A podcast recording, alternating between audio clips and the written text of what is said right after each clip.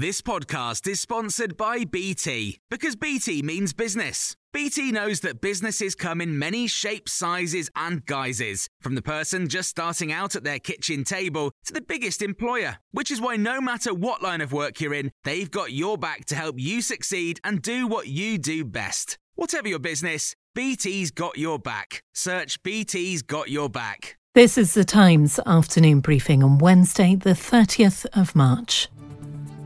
A report into failings of maternity services at Shrewsbury and Telford NHS Trust has found that 201 babies and nine mothers could have survived if their care had been better.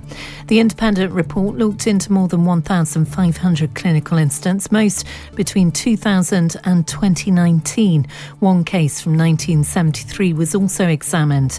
Senior midwife Donna Ockenden cited the death of one baby named Kate in 2009.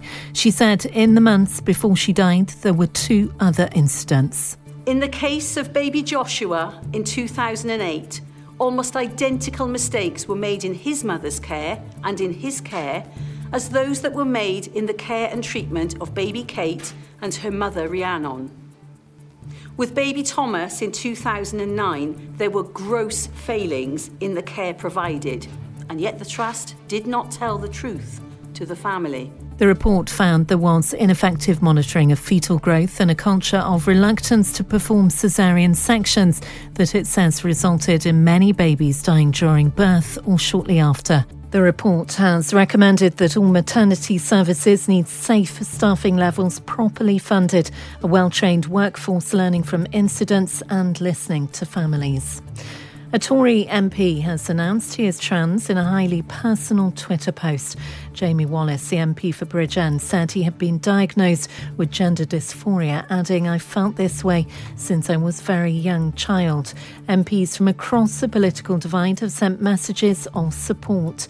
Lucy Fisher is Times Radio's chief political commentator. He has disclosed that he's been diagnosed with gender dysphoria and is trans. He says that he was raped by a man last September and has made clear that he has been severely struggling um, since that ordeal.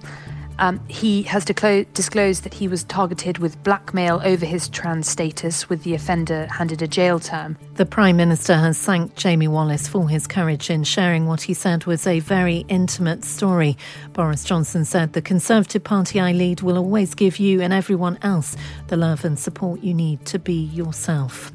The Deputy Prime Minister has told Times Radio that the government is sceptical about claims from Moscow that it's drastically cutting back operations near the Ukrainian capital Kiev and the northern city of Chernihiv. It comes as explosions were heard this morning on the edge of the capital Kiev. The UK's issued 25,500 visas to Ukrainians under refugee schemes set up last month. 22,800 were given as part of the Ukraine Family Scheme, while 2,700 were offered under the Homes for Ukraine scheme. That's received 28,300 applications so far. You can hear more on these stories throughout the day on Times Radio. Small details are big surfaces, tight corners are odd shapes, flat, rounded, textured, or tall. Whatever your next project, there's a spray paint pattern that's just right. Because Rust new Custom Spray 5 in 1 gives you control with five different spray patterns. So you can tackle nooks, crannies, edges, and curves without worrying about drips, runs, uneven coverage, or anything else.